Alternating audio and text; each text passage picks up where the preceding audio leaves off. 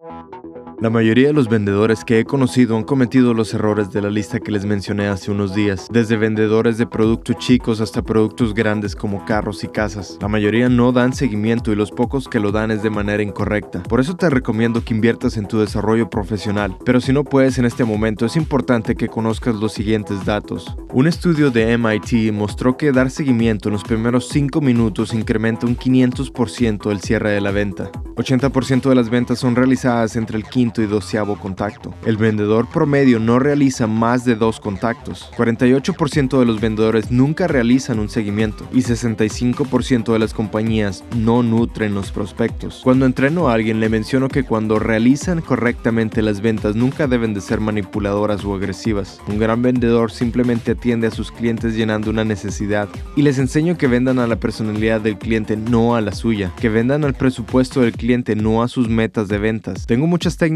específicas para incrementar tus ventas, pero antes de llegar a ese punto, primero necesitas conocer perfectamente todo lo directo e indirecto de tu producto y el proceso de venta de tu producto. Ningún método de venta te servirá si te hago una pregunta y no me la puedes responder. Soy Luis Marino, entrenador de mejora continua.